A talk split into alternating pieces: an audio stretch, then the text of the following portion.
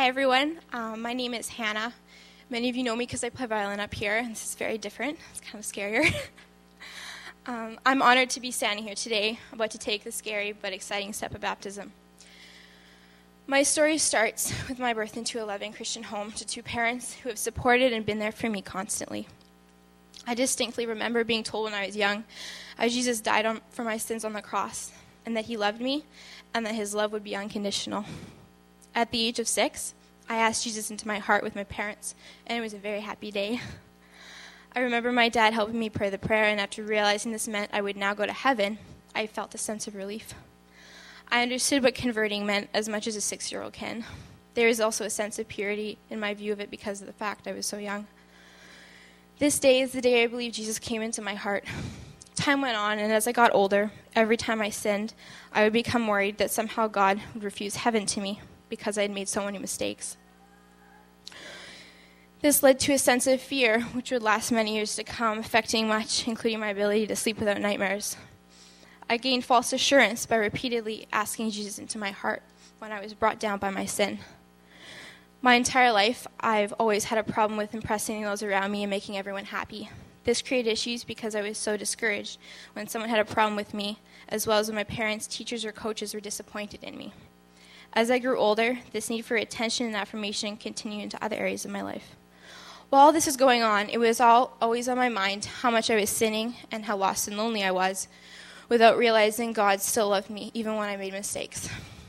Romans 3:23 says, "For all have sinned and fall short of the glory of God, and are justified freely by his grace through the redemption that came by Jesus Christ."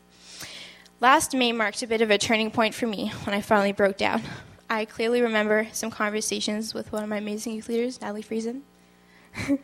during which I would cry my eyes out because of the regret I felt and realization of how much of a sinner I was. I thank God to this day I had her in my life both then and now. Around this time, I didn't get into the school I had my heart set on and dislocated my knee, ruining two years of preparation for the Canada Games last summer. A bunch of disappointing things happened, and I felt my sense of control that I had over my life slipping away very quickly. I had spent my grade 12 year stretched very thin because I was so sure that if I worked hard enough and kept myself busy enough, my dreams would come true. This was far from the truth, because God has a master plan of which I know nothing. Proverbs 3 5 to 6 says it perfectly. Trust in the Lord with all your heart and lean not on your own understanding. In all your ways acknowledge him, and he will make your path straight. One night soon after this time, I prayed genuinely for the first time in a while that God would once again be present in my life. I was tired, tired from trying to do it all myself and so discouraged by all my sin, and I prayed He would forgive me for the mistakes I'd made. I honestly felt a peace and sense of calm that I never felt before, and I was truly happy again. After that happened, I finally realized that being the best of violin or winning awards and being like the most did nothing in the end, which was huge for me. Good works weren't getting me into heaven.